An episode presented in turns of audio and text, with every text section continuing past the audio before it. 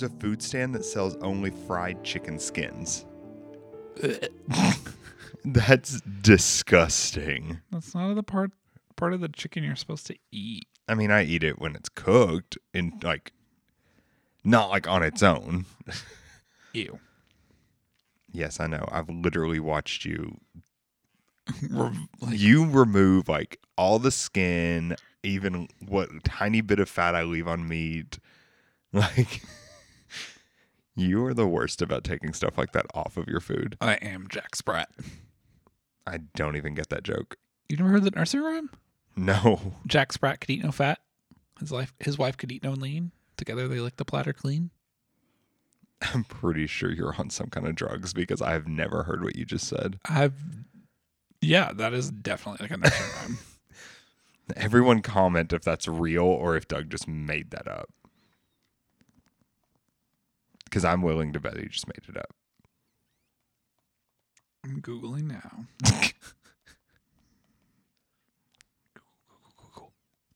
Yep, Jack Sprat is an English language nursery rhyme.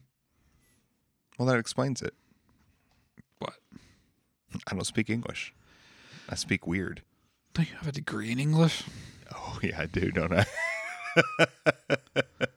Jack will eat no fat, and Joel doth love no lean. Yet betwixt them both, they'll lick the dishes clean. you. That I- was the original 1639 version. I don't know why, but I really don't like hearing the word lick. Okay, here's the full rhyme. Oh, God. Jack Sprat could eat no fat, his wife could eat no lean, and so between them both you see they lick the platter clean. Jack ate all the lean, Joan ate all the fat, the bone they picked it clean, then gave it to the cat. It's about not wasting food. Yeah, okay. Sure, Jan. It's not about the plague. it just is weird. I can't deal with it. just because it says licked. Yeah, basically. Do you think their lick was moist? Ew.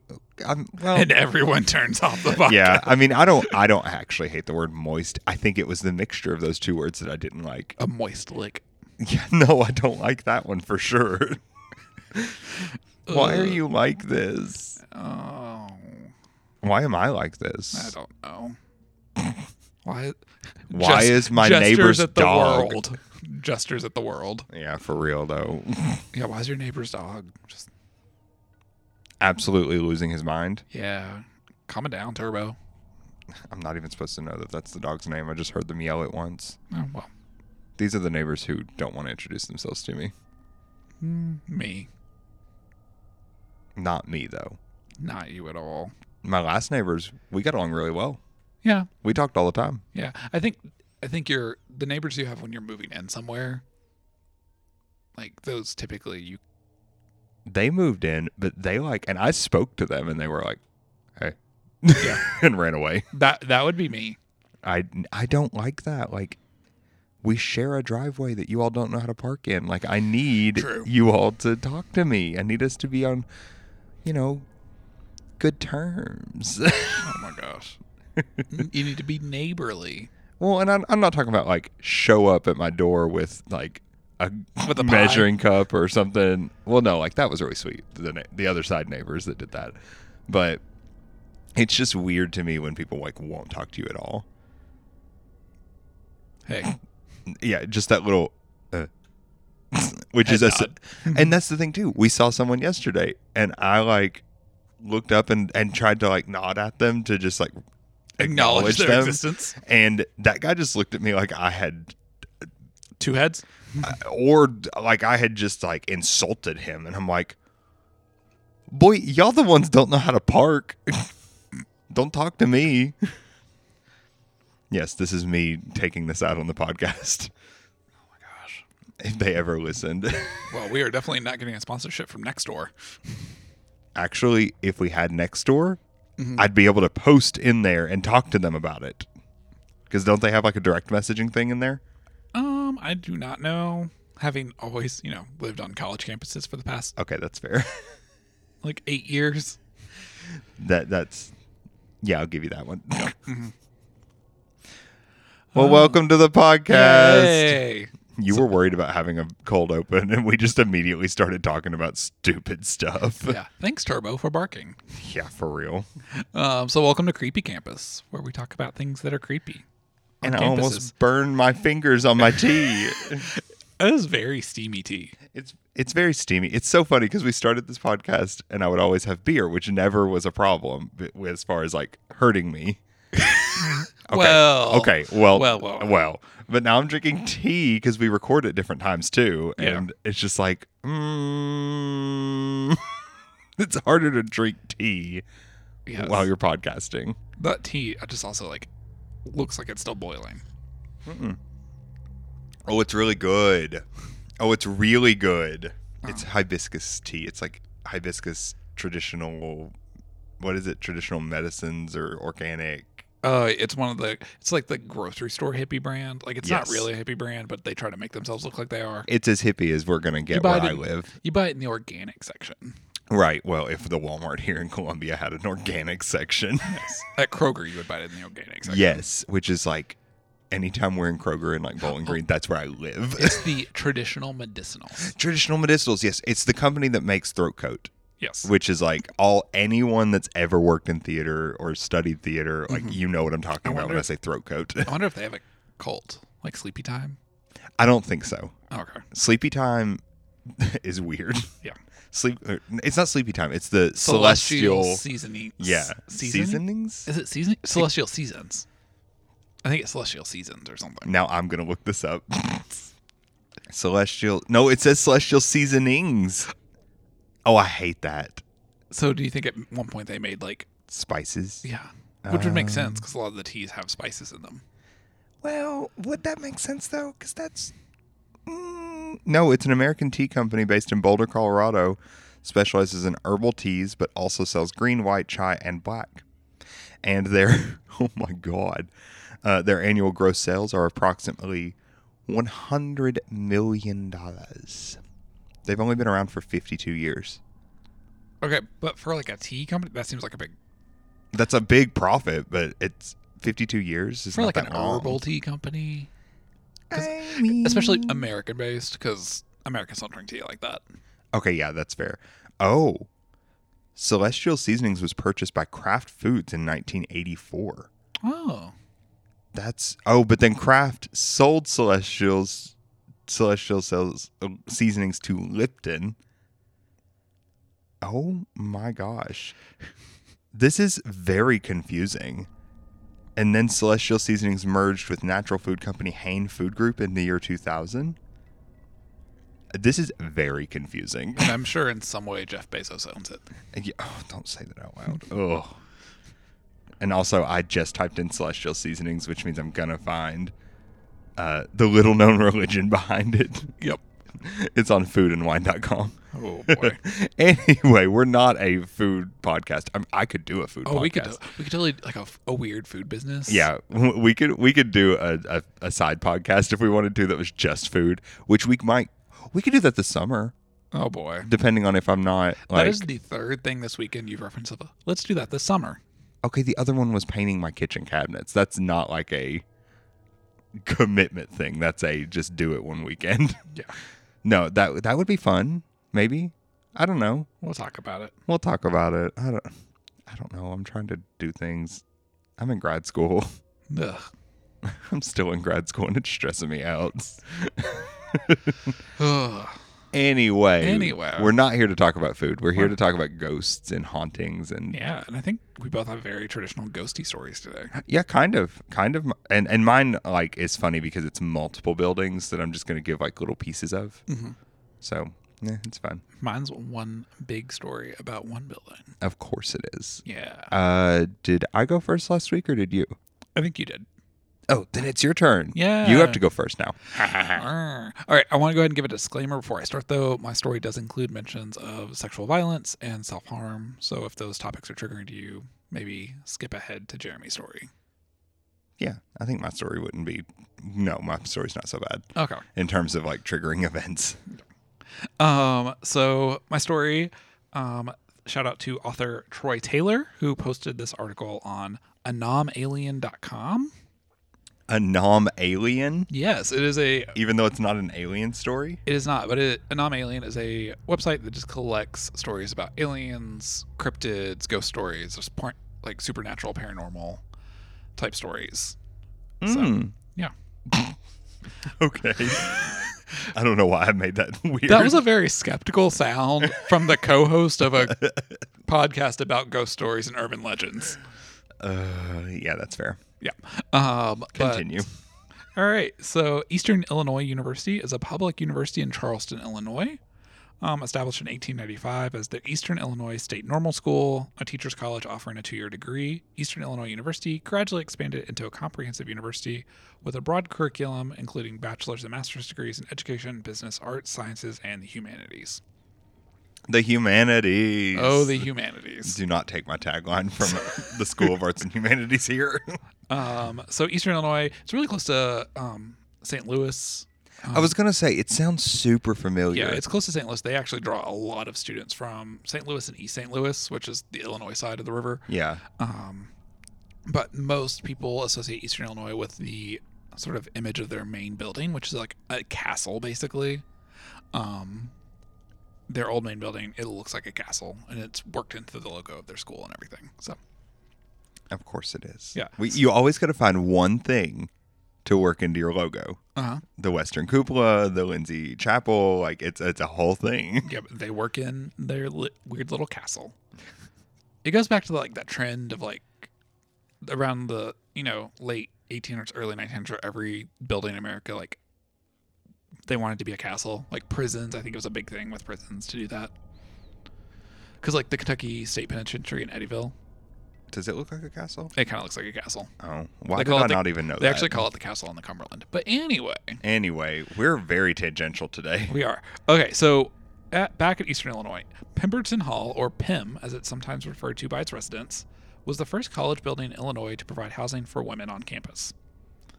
Construction of Pemberton Hall was completed in 1909 when Eastern Illinois University was still Eastern Illinois State Normal School. The building was named for Illinois State Senator Stanton C. Pemberton, who was instrumental in getting funding for the building approved. That's always what it is. It's always a senator or somebody. It's always whoever got the most money for the building. Yep. Uh, the four story building was designed for residency by approximately 100 female students and included parlors, fireplaces, a fourth floor maid's quarters, a matron's apartment, and a dining room. A small gymnasium for use by all students was also part of the original building. Although only female students lived in Pemberton Hall and no students were required to live on campus, the building served as a center for many social functions for the college in its early years, since the first floor parlor provided space for parties and meetings. Okay, I kind of love that though. Yeah. I love the idea of like buildings that have those big open spaces. Mm-hmm. I, don't, I don't know why I think that's fun. Maybe it's because I work in theater and I'm like, ooh, if we had a lobby, we could host. Well, and it goes back to it was definitely intentional on the part of the designers and the school at the time because it's like, oh, well, if you're going to hang out, we'd rather you do it here. right. Oh, yeah. Especially since it's a women's. Yeah. So, um, I know there's a school in Arkansas I toured that small like um, Baptist college. They have a large lobby in one of their main female residence halls, and there's the three step rule, and that's no male can step past the third step on the grand staircase. You got to maintain that traditional courtship. Yeah, but anyone can hang out in their main lobby because again, they would rather you Be there where you can be seen and you're not hiding and maybe doing the devil's work. Right. All right. So today, Pemberton Hall has an old section, the portion of the building that dates from 1909, and a new section that was built in the early 1960s. With the addition of the new section, Pemberton can now house over 200 students in single, double, and triple rooms. The former gym is now home to the university's honors college. The matron's quarters are now a resident director apartment. The fireplaces are not used because of the risk of setting the nearly 100 year old woodwork on fire. And the fourth floor is used as a storage attic. Oh, the whole first fourth floor is storage now. The whole fourth floor is storage. Pemberton is actually one of it is the only residence hall at EIU that has its own Wikipedia page, oh my god. and is one of the only college residence halls I've seen in the course of this podcast that has its own Wikipedia page. yeah, that's not normal. Yeah, um, but there's a reason for that. Oh, of course. So, as with any build, old building on any campus, there are many legends legends about Pem. For more than 80 years, women living in the hall claim to have encountered the ghost or ghost and have reported hearing someone or something playing the piano and scratching on the walls of the building's abandoned fourth floor. No. No. Um, which I don't know if I explicitly said, but Pemberton is still in use. It is still in all female residence hall. Because of course it is. Because of course it is. But how did this tale begin? As with every chilling tale, it started with a series of terrifying events. In this case, they took place on a cold winter's night around 1917. It was a bitterly cold night in January, and one of the residents of Pemberton Hall went upstairs to the floor, fourth floor of the building to play the piano. It was very late, but the young woman had been unable to sleep and hoped that some soft music might ease her mind and help her to relax. That's me with my murder podcasts. Yeah, that's terrifying. That's what I do all the time at night. the story goes that a janitor who worked on campus somehow managed to gain access to the women's hall that night. The janitor cautiously made his way through the dark building to the upper floor. Here, he found his victim with her back turned to the open doorway. No. He grabbed her savagely and pummeled her with his fist. He continued attacking her, ultimately raping her, beating her, and leaving her for dead. Oh my god. Soon after, he made his escape and vanished into the cold winter's night. The young woman, however, was not dead. Oh my gosh. No, no, no, no. no. She managed to drag herself to, to the stairs, leaving a bloody trail in her wake, and crawled down the steps. She pulled her battered body along the hallways, feebly scratching on doors and trying to awaken someone to help her. Finally, she made it to the dorm matron's door and managed to rouse her from her sleep. When the matron came to the door, she found the young woman in a pool of blood, her body bruised, torn, and now lifeless. I'm I'm real bad about this. I don't like this. As the years have passed, residents of Pemberton Hall say they have heard this event from the past repeating itself in the building. They recall the dragging sounds heard near the stairs that led to the upper floors, and the sounds of scratching on doors and walls. Most disconcerting, though, are the bloody footprints that have appeared in the corridor only to vanish moments later. Many believe the ghost of the murdered young woman has returned to haunt Pemberton Hall. But if she has, she does not walk the building alone. Oh, she got friends. She got friends. so the matron who discovered the murdered girl was named Mary Hawkins. She was a young woman herself, barely older than the lady she'd been hired to assist. She was a very attractive woman with long blonde hair and a bright disposition that quickly made her a favorite among the residents of Pemberton Hall and on the campus of Eastern Illinois. However, the effect of the murder on Mary's personality was devastating. She became haunted by the death of the young woman, and students spoke of seeing her pacing the hallways at all hours of the night, unable to sleep and tormented by horrible visions of horrible visions and guilt. Finally, unable to cope with her depression, the nightmares that accompanied it, Mary was institutionalized and later committed suicide. Oh my god. Yep. Why did you Oh, Yeah, it got dark. I gave a warning. I know, but you are you know who you are right now? You're Kennedy from Wine and Crime. She always does really terrible stories. Shortly after her death, the residents of Pemberton Hall started to report some other strange occurrences in the building, and these spooky events continue today. They believe the incidents can be explained as the ghost of Mary Hawkins still making her rounds and checking in on the young women who live in the building. Perhaps her spirit is unable to rest after losing one of the women in her care, and she still roams the hall, watching out for them and protecting them from harm. Her ghost is said to glide through the rooms, locking and unlocking doors, turning off radios and televisions, and generally keeping track of things that go on. For many years, students have spoken of the odd happenings in the building and events that would convince them, convince even the most skeptical of residents, that perhaps the hall was truly haunted. On many occasions, students um, have reported late night door knocking and inexplicable sounds in the hallways. Once the doors open to see who might be there, the hallway is discovered to be empty. Others claim to have seen the apparition of a woman entering the, their rooms and then vanishing. Some have seen her leave, closing and locking the door behind her. In other cases, residents who distinctly recall leaving their doors open often find them to be mysteriously locked the next morning. It was this it was if it was as if someone was checking up on them and was worried about their safety. Could it have been Mary Hawkins? And these are recent accounts from some of the former residents. The original stories date back even farther than this. According to one former resident, there was a string of strange incidents in the fall of 1952 when she was living in the dorm. She explained that the girls were being awakened at all hours of the night by banging on the doors and from knocks that seemed to be coming from inside of the walls. No cause was ever determined for the incidents, but most just assumed that it was Mary trying to make her presence known. Throughout the 1960s and 70s, residents reported hearing the sounds of whispers in the building. Especially, I'm, I'm not. I'm just saying.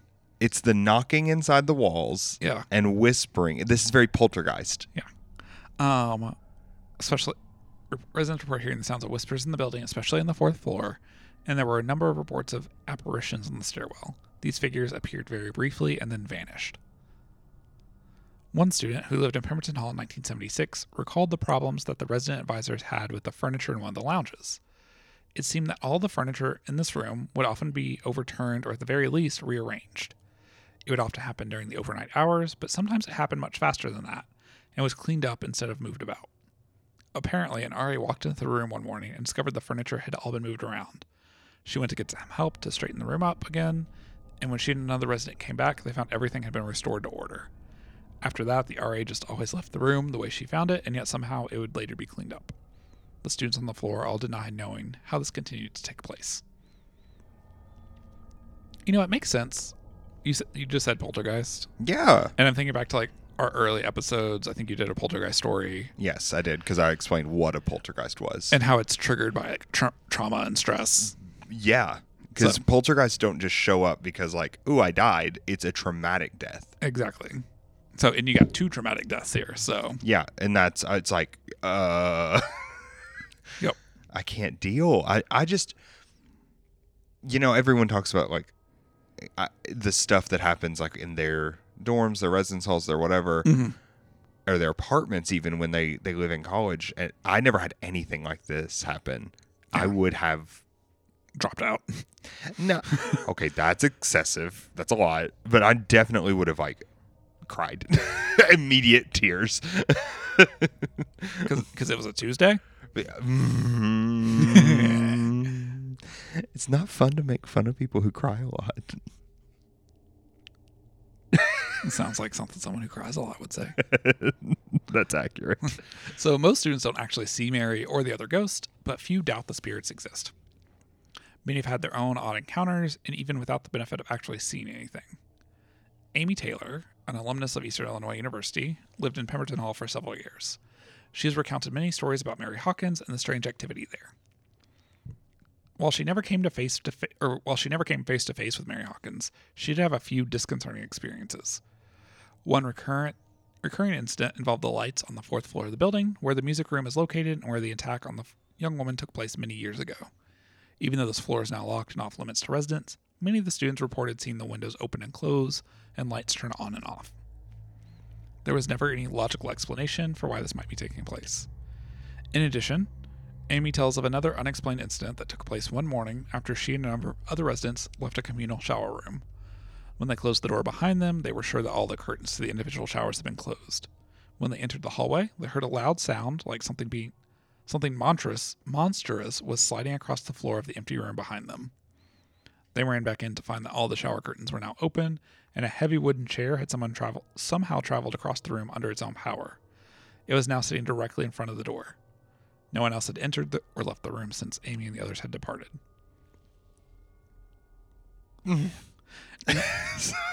Sorry, that's just a lot. In recent years, the majority of weird reports have centered on the fourth floor. Even though no one ever goes up there, this does not stop residents from reporting the sounds of footsteps pacing overhead and the strains of faint piano music filtering down. The floor remains darkened and closed off and is empty save for old furniture and the dust of decades. It has been abandoned by students and visitors alike, although there is still a piano stored in the music room. Is this where the music come from? Comes from? If so, one has to wonder if the music that comes from these days is of our world or the next. Mm. I have a lot of um, feelings. That is the story of Pemberton Hall at Eastern Illinois University. Oh, I just poltergeist ones really freak me out a little bit, which is why when you like uh, the while back when you thought you heard something in my house, The cough, yeah, the cough, the coffining. the the coughing, or when you lived in that apartment where I thought you, I thought there was like something there, The shadow. the shadow that kept walking over by the the bathroom and the bedroom. Yep. like those feel poltergeisty to me because they're very physical manifestations and those freak me out a little bit everything else is kind of fun the history the the vague this was moved, but Mhm. nothing. No one was hurt. No one was like uh, freaked out in terms of like Yeah. y- you know that's just fun to me. But this is But it's they no one's ever been harmed by it. No one's ever well, that's fair. yeah, it's not like someone moved a you know, something moved a chair in front of a stairwell so someone tripped over it. Me. what are you doing? Just waiting for you to tell your story. Oh my gosh. Okay. Um, so my story is a little different. Um, but we are going to go to the University of New Mexico. Ooh. And I've only been to New Mexico like once, I think. I've never been to New Mexico. I honestly couldn't tell you where in New Mexico I have been. I think I've been to Santa Fe. Mm-hmm. I sang at some church down there, and I have no idea where it was. Mm-hmm. Welcome to my college experience. Mm-hmm. Sometimes we just went to states, and I, I, You, you just you just knew you got on a bus. You went somewhere.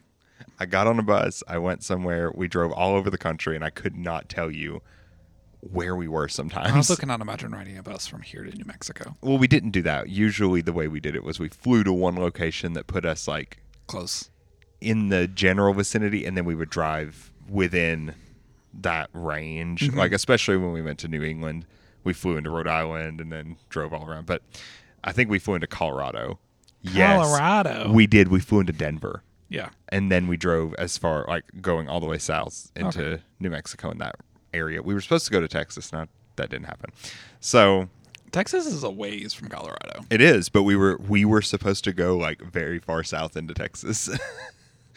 so we are going to go to the University of New Mexico, which is a gigantic, like an R1 public research university mm-hmm. in Albuquerque, New Mexico. It was founded in 1889, and UNM offers bachelor's, master's, doctoral, and professional degree programs. So their campus is huge. Mm-hmm. Just the Albuquerque campus, over 600 acres of land. That's a big school. Look at all that, those acres. Oh my gosh.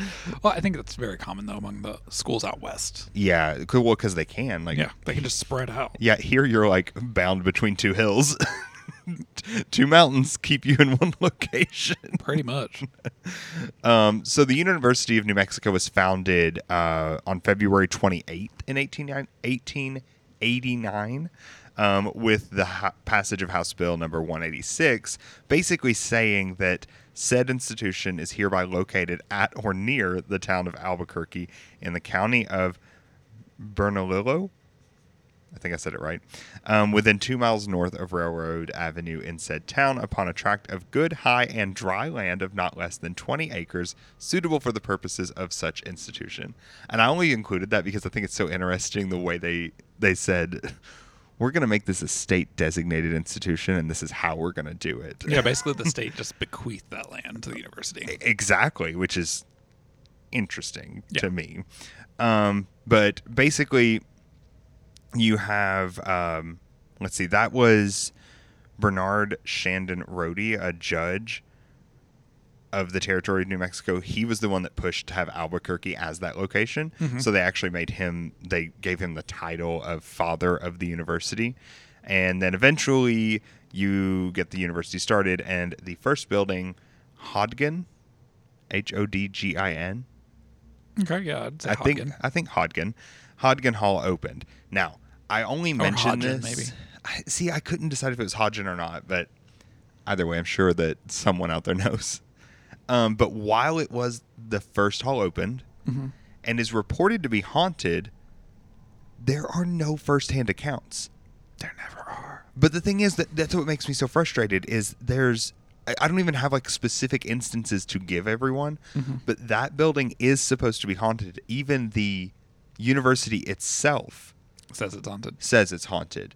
Um, there was actually a post on Facebook that I was able to find from 2012 where they were actually asking for what are your firsthand accounts of hauntings on the campus of the University of New Mexico? And they even say, like, Hodgin Hall, where we're housed, is supposed to be haunted, although the ghost seems to be a little quiet. And I'm like, then tell me the story.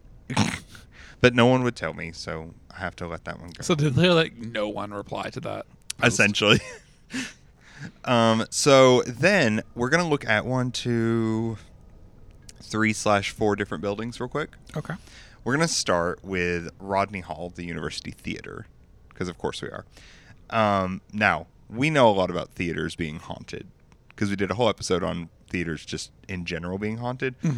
But there was oh, and I should probably cite this guy. um, Antonio Sanchez wrote for the Daily Lobo, which is the campus newspaper for uh, the University of New Mexico, and he wrote an article that I pulled a lot of this from, and this comes out of that article as well. A student whose name was Ashley Brown said she experienced a paranormal encounter while working as a student electrician in oh I said Rodney Hall, it's Rodey Hall. Oh gosh, that's different. It's different. Well, it's Rodey. It's named after Bernard Shandon Rodey. okay.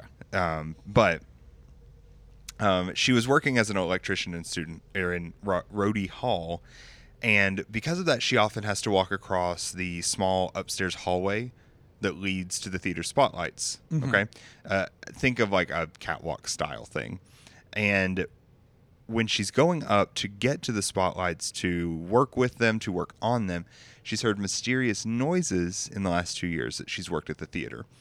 And she says that when you're up there by yourself, we go up, stock stuff, put stuff away, and you can always hear keys jingling. And she said, I swear, there's keys jingling and the door would randomly just open. So we call him the spot booth ghost. Ugh.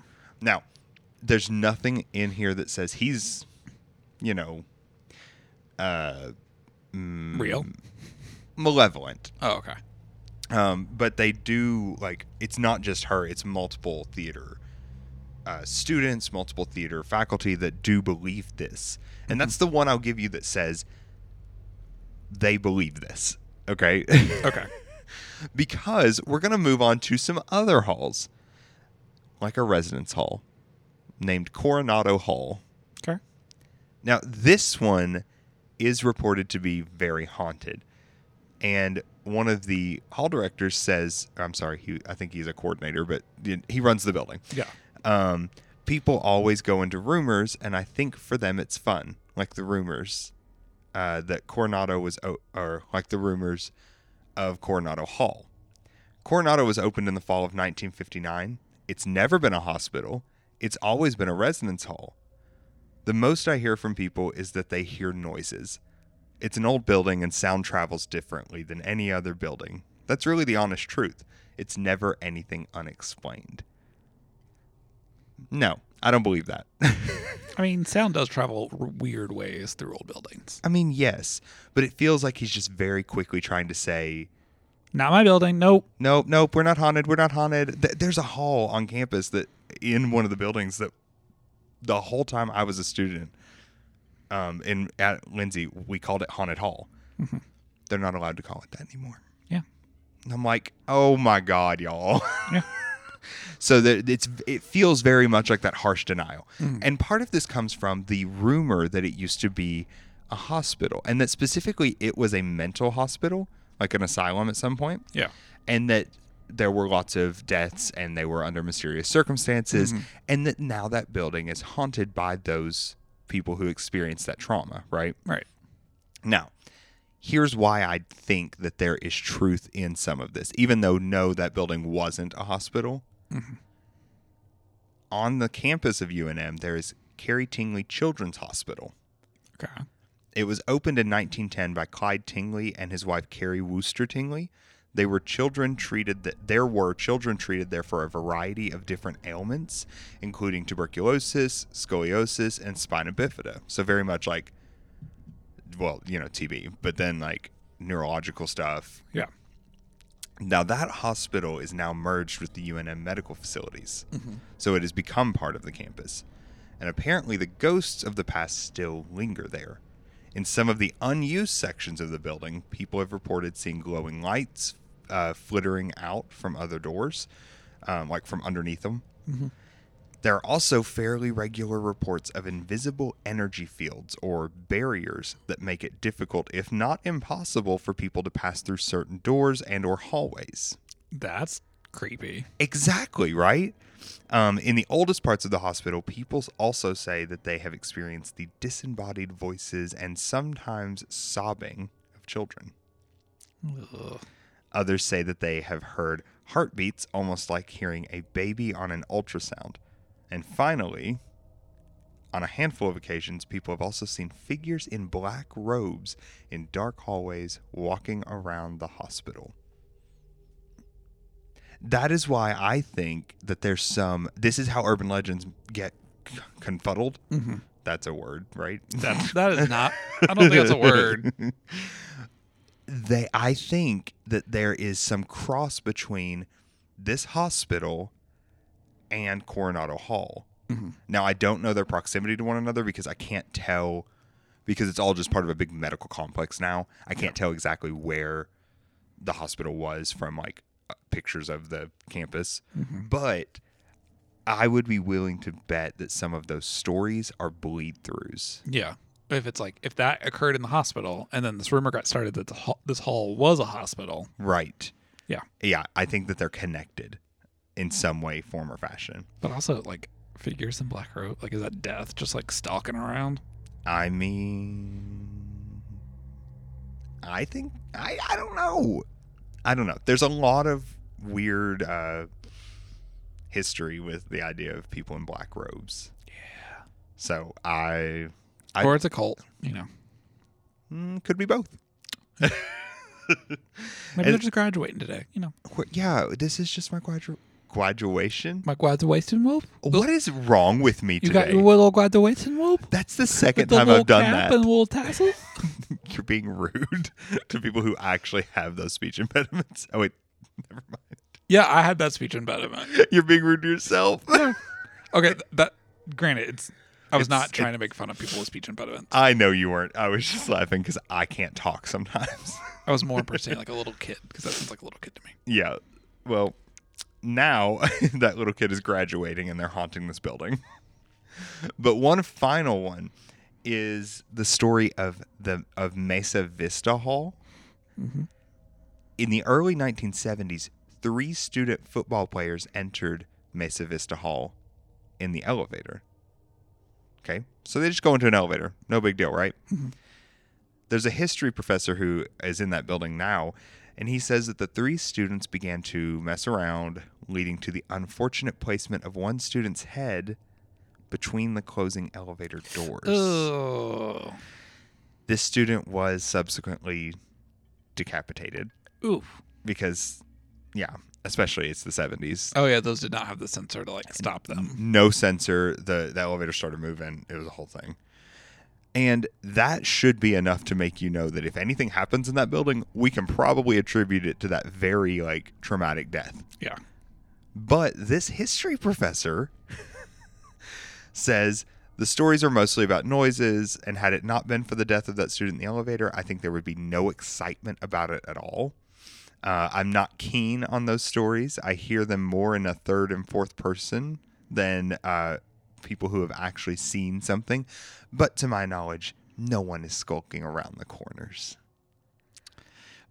Sounds like a cover up. why are people so adamant that it's not that? There's no way it can be that. Like, how do you know?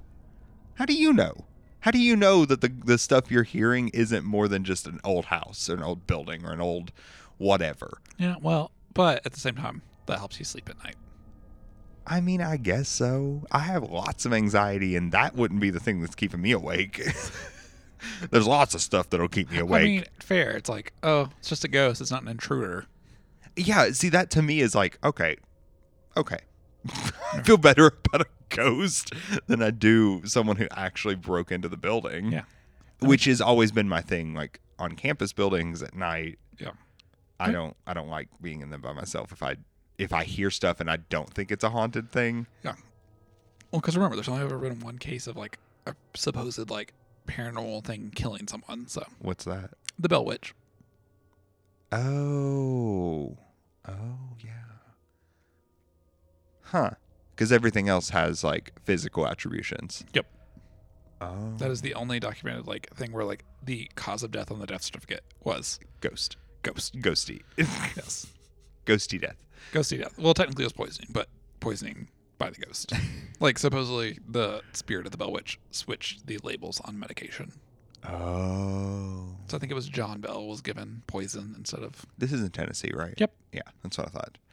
Um, but that is those are the stories that I have from the University of New Mexico. But the thing I think is the coolest takeaway from this, Mhm. all the people associated with UNM are trying to very heavily go no ghost. Every story has someone going no ghost. Sounds like a cover up. Because I didn't even go into the the university theater guy. There's a, a guy who is like every theater's haunted. This isn't just UNM. It's just a theater thing. And I'm like, Which true. I agree, but also, why are you trying to downplay it's like the government going, no aliens here. no aliens, no aliens, no ghosts? And then like 50 years later, by congressional requirement, maybe aliens. like, we hear wind on Mars. Hmm. What? Am I hearing my s- literal stomach make noises? I, I heard my chair like creak, like I moved in my chair. Like, Because remember, this is the chair I'd like rebuild. I know. It's an old chair. Yeah, But yeah, those are my stories on the University of New Mexico. fun. I don't know. Those were interesting to me. They were more classic, Yeah, but I love that everyone's like, no. yeah, that makes me think something else is going on. But the same thing happens around here. People are like, no, there's an explanation for that. And I'm like, I mean, sure, I guess. sure, Jan. Yeah, sure, Jan is like my go to for that. What about you? Do you believe in the ghosty things that happen on your campus or happened on your campus? Yeah, for real. We need to we need to see what's going on in places that we don't know about. Yeah, so send us an email, creepycampuspodcast at gmail.com. Or reach out online at uh, Creepy Campus Pod on Instagram or the same thing on Twitter. yeah. Um, yeah. And our pod page is linked in all of that. So we actually have a website where you all can look and see uh, what we're up to. It links through to all of our social media. Yep. Whenever I remember to update it. Mm, That's usually the thing I do on Wednesday mornings, like after the pod, because I can't do it until it goes live, right, because that's how it populates on the page. So I usually do it like while I'm drinking coffee, but sometimes I'm like in a hurry, and, and you don't do it and I do it later on. So. because it's me in the middle of the night editing and uploading. it's you waking up on Tues a Tuesday Oh. night after going to bed and be like, I didn't edit. Yeah, and running back to edit the podcast. I get very panicked Snapchats from Jeremy. It's like I forgot to edit. I forgot to edit the podcast, and I feel like a terrible human being. It's, it's not. I, I don't think. you don't think that anyone's gonna like freak out? If you're gonna freak out, shoot shoot us an email and let us know. Yeah, please, please send us emails. Please annoy me. Yeah. I like to be annoyed. Okay, it's on tape. It's recorded. I'm gonna hold this over his head forever. I like to be annoyed in a way that You're, you're, creates good content. you're digging your hole deeper. That creates good content. Mm, Just digging your hole deeper. Okay, I'm gonna go finish my tea. All right. See you next week. All right, bye. Bye.